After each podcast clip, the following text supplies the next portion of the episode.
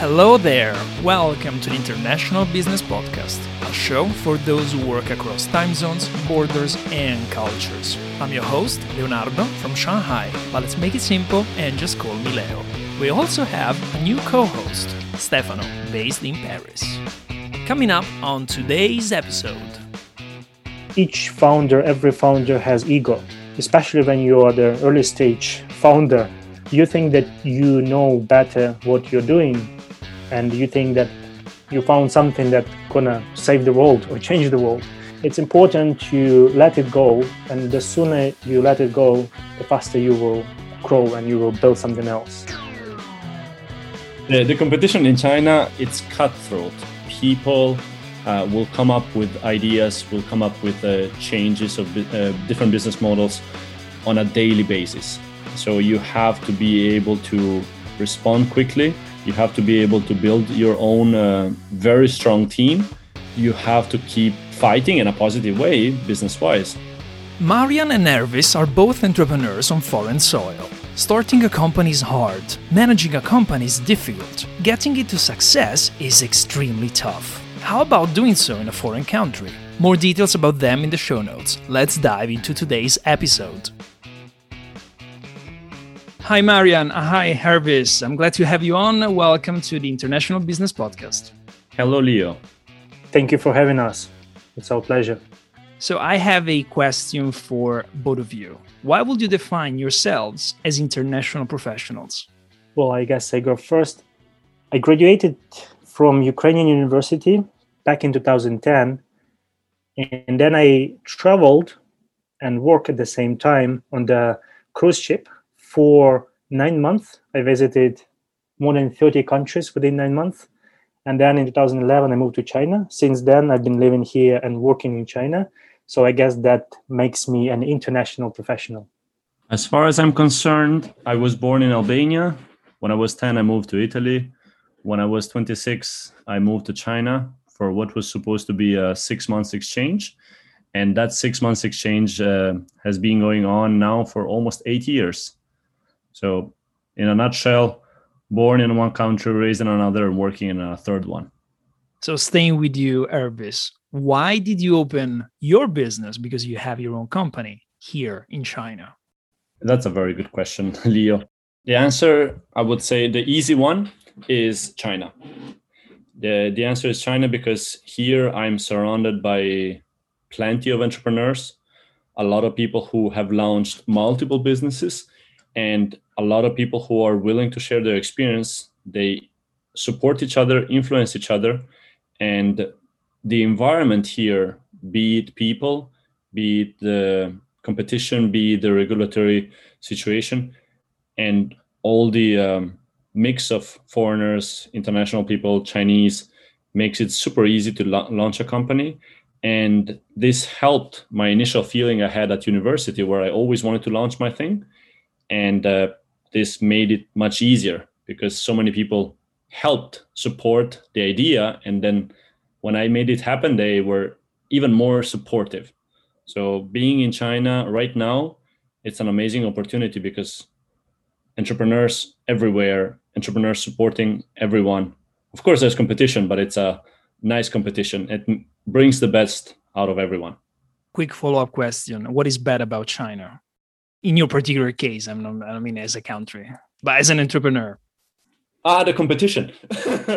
The, the, competition in china it's cutthroat. People uh, will come up with ideas will come up with uh, changes of uh, different business models on a daily basis.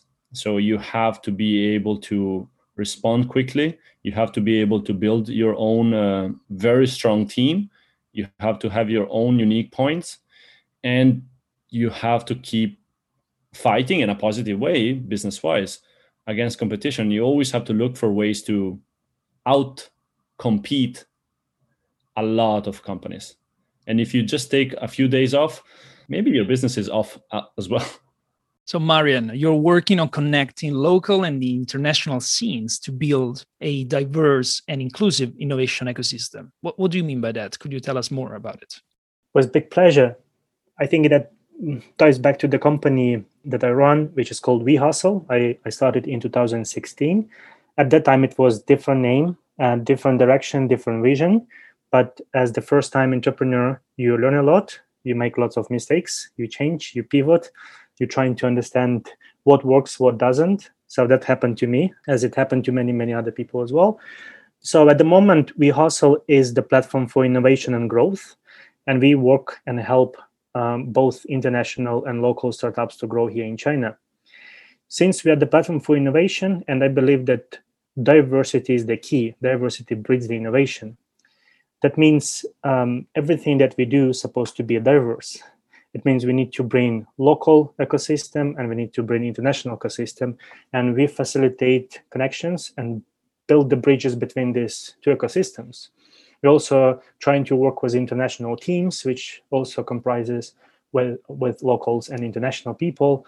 So that that's what we mean by building and connecting um, diverse and inclusive innovation ecosystem and connecting the resources. So that is kind of like big uh, vision.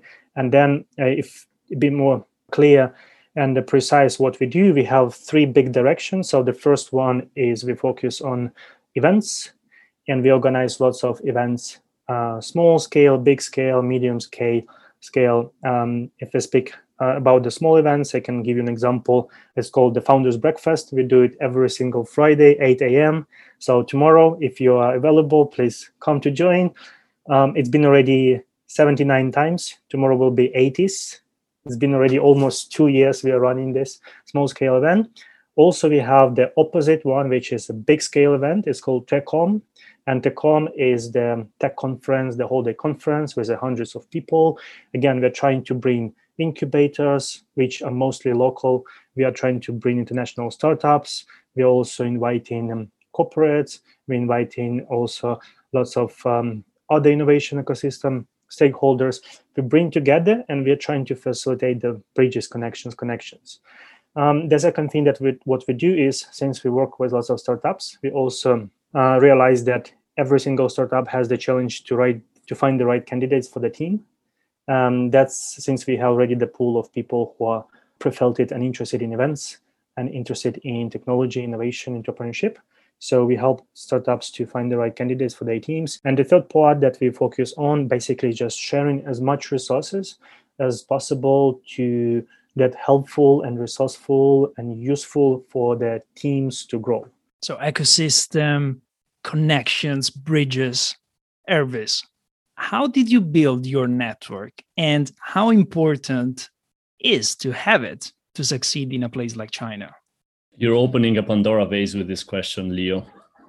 The connections, I believe, they are important in any kind of uh, situation, any kind of business, but more importantly, they are fundamental in China. This is at the end of the day the place where a lot of things run on guanxi or relationship or network. I have to say that I have followed a few uh, pathways.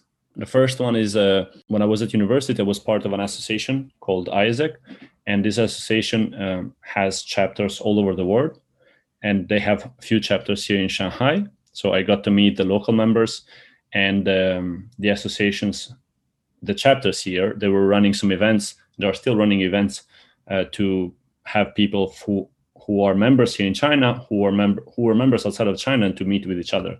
So sort of alumni group. The second one is a Toastmasters, which is a public speaking association. This one helped me improve my public speaking skills because that's the purpose of the association, but also helped me to uh, enlarge my personal network and allowed me to meet people from all over the world because my chapter is a pretty lucky one to have 20 plus countries. Third, uh, of course, I tapped into the Italian network. I did a lot of volunteering. I helped organize different activities.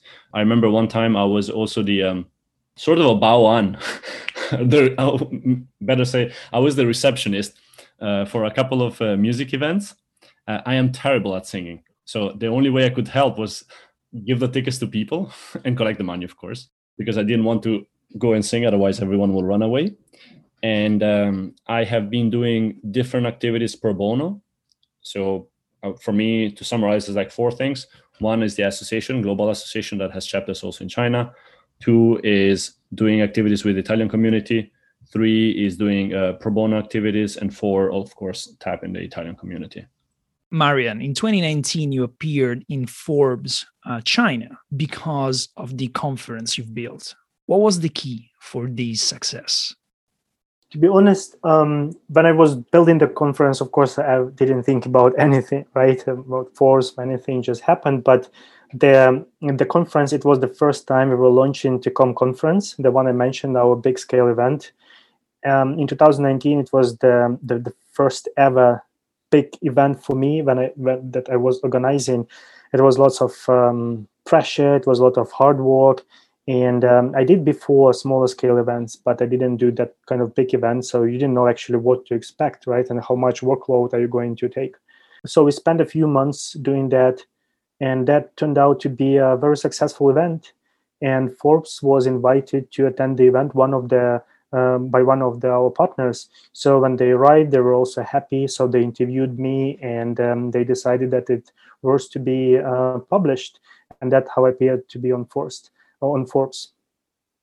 Uh, Leo, if I can add one thing, if you don't mind, please. Uh, the thing about Marian, as I mentioned before, I was an, a member of an association. I'm an alumnus now, uh, called AIESEC, and we run different organi- uh, events or trainings. Some are national, before they were global, now not running anymore. And whenever we would do that, we would put a team of 20, 30 people to organize it. So when I first knew that Marian had no association pushing or supporting him, is not part of a huge company, uh, I was skeptical because it takes a lot of efforts. But if there was one person that I know operating in Shanghai that could pull it off was him because Marian is one of the uh, most driven community people that I've met here in Shanghai so far. And uh, I was very, very, very, how do I say, surprised he took such a huge endeavor because it takes a lot of efforts, but I was not surprised he pulled it off. And it was impressive. Thank you, Ervis. Really appreciate your feedback. I, I was lucky to have, to be honest, a good team behind um, but then, yes, when I was taking this task, I didn't realize that how much work supposed to be there, right? But once you're already doing this, you you can't go back, so you have to finish it. And um, you know, when you have the deadlines, you have the responsibilities. You made it public, so people already expecting something, and then you have already speakers involved, so you have no way back. You have to uh, keep pushing it, and um, uh, with with great team, uh, it, it happened. So, Marian, you sound such a, a good organizer of events you might be able to organize an event where Ervis is going to sing a song. And uh, no, please. I'm also a horrible singer, so I guess if you have two horrible singers in one room, then probably there will be no audience coming over. Going back to your entrepreneur uh, life, Ervis, what is the main lesson learned as an expat entrepreneur? Target audience you have to be very focused on what's your TA or target audience. I say this because a lot of uh, expat entrepreneurs operating in uh, Shanghai or in other big cities in China or even other smaller cities, they have to have a very, very clear target who they want people to buy from him or her. This is very important because what I see here is, at least mostly, I see two uh, directions. One is foreigners, foreign entrepreneurs targeting foreign businesses operating in China, or foreign entrepreneurs who are doing a lot of trading and are selling products or services from China to other countries. And both of these uh, focuses or targets are very successful. Uh, they can bring a lot of um, achievement, they can bring a lot of money, uh, they can help people develop, and they can be a springboard for their next steps. But it's important that whoever starts a business cl- clarifies this. One thing I have to say, uh, because I'm trying to do it to improve a bit and to grow my company, selling to Chinese entities as a foreign business, it's not easy. It's possible, but it's not easy. That tells people to be very focused on what they want to target, who they want to target, and when they want to target.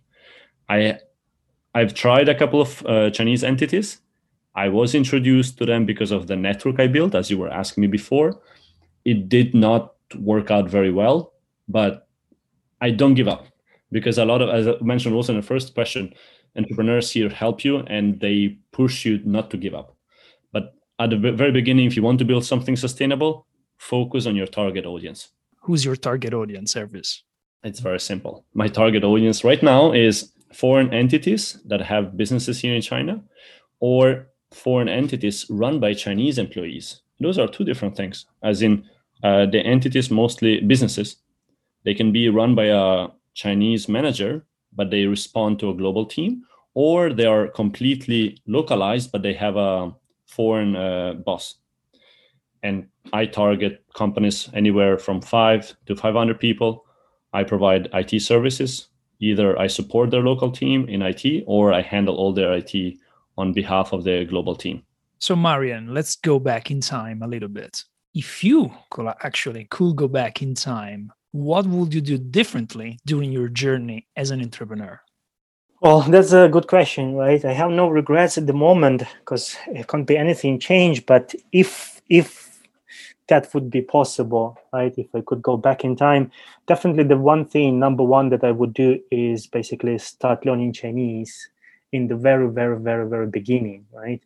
Um, I think uh, those people who come here and spend half a year, one year learning Chinese and then start their professional life, for them it's uh, much easier to to grow. Again, if you are not planning to stay in China for a long time or do business here in China, probably you don't need to bother. But what I realize now that while you're growing, you are working with more and more um, bigger companies, local companies, and that's what just Ervis mentioned. It's extremely hard to sell to local companies as the foreign company, right? Uh, it doesn't mean it's impossible, but it's really hard. And uh, to make it happen, you first of all need to speak Chinese. Then the the gap between you and them is, is, is shrinking. This is number one. And then the more you stay here, the, the more trust you build. I know companies, some of the companies for three, four years, and you know, at that time they didn't work with me. But after three years, keeping in touch, opening up from time to time, they build up the trust and they're like, oh, okay, so now I work with some of the companies. So you need to be extremely patient, right? So, but again, getting back to the point, so learning Chinese is extremely important. Then um, the second might be also to mention is each founder, every founder has ego, especially when you are the early stage founder, right? If we can say that. You think that you know better what you're doing, and you think that you found something that gonna save the world or change the world, and you just keep pushing it. So you're very, very stubborn it's important to let it go and the sooner you let it go the faster you will grow and you will build something else so i think uh, very important to surround yourself with the right people people who are more uh, professional people probably who have uh, more experiences and actually you need to listen so you need to let your ego go so you can save a lot of time and efforts building something that nobody needs i've got one final question for both of you actually I would like you to share an episode from your uh, international career. And that could be a funny, a catastrophic, or even a successful episode. Your pick, guys. Well, no surprise. Um, I think I will give a couple of examples uh, from actually my life um, when it comes to events, right? Because whenever you organize the events, it's a lot of pressure, it's a lot of responsibility. It was in 2019 it was Slush, Slush, one of the also tech conferences in, in Europe and in China. Amazing event. I recommend anyone to go if you have the opportunity. I love that event. So um, I was attending Slush in Nanjing and um, I was a partner. So I was there with the booth and bringing some people. And at the same time, I was helping out one of the blockchain projects to do a little bit of international marketing. So, and um, they also wanted to pitch at this event in Nanjing at Slush, but they couldn't go. So they asked me, they say, hey, if you're already in, in, in Nanjing, if you're attending the event, can you just pitch for us? We're gonna send you the PPT and then you just, you know, quick elevator pitch, couple of minutes. Um, shouldn't be a problem. I said, like, sure, yeah, why not? I'm going to help. I'm already there, so no problem. They sent me the PPT. I checked PPT in advance. So I didn't learn, of course, PPT by heart because it's not my project. I said, okay, I just have this PPT. I will follow the slides and I will introduce the project. The job is done. Everyone is happy. Slush is a big tech conference with hundreds and hundreds of people. So this is my turn. I'm on stage, lots of people in front of me. big screen, judges, my slides are on. And then when I, I start presentation, I click the next slide and I understand that I can't see anything because the slides somehow messed up fonts and you know pictures. I can't see anything. And I don't remember the slides because it's not my company, I didn't learn it by heart. So there are hundreds of people and I keep clicking next one, next one, and everything is completely, totally messed up. So it was two minutes. I wanted just to disappear in that moment because it was so embarrassing, so awkward. It was like, you know, I think I get a lot of, you know, gray hair, white hair at that time. So two minutes, I, I jump off the stage and I said, I'm not going to pitch for anyone else ever. That's a tough one. How about you, Ervis? Something about Chinese. Uh, this is uh, funny for other people and not funny for me. Um, that's how we like it. Yes, thank you. Uh, as Marian mentioned, one of the mistakes I made as well is uh, when I came here, I did not expect to stay long. So I didn't focus on learning Chinese and I did not invest in that. And now I regret. I'm doing it now, but it's a bit, it's late. So what happens is that I was uh, going to eat some um, spicy food at a local restaurant. And at the time, I was reading some uh, flashcards in Chinese, and I had learned the word uh, middle which is Zhong. Maybe my pronunciation is still not right. So I thought middle. And when I went to the restaurant, uh, the restaurant person asked uh, my friend, How much spicy do you want it?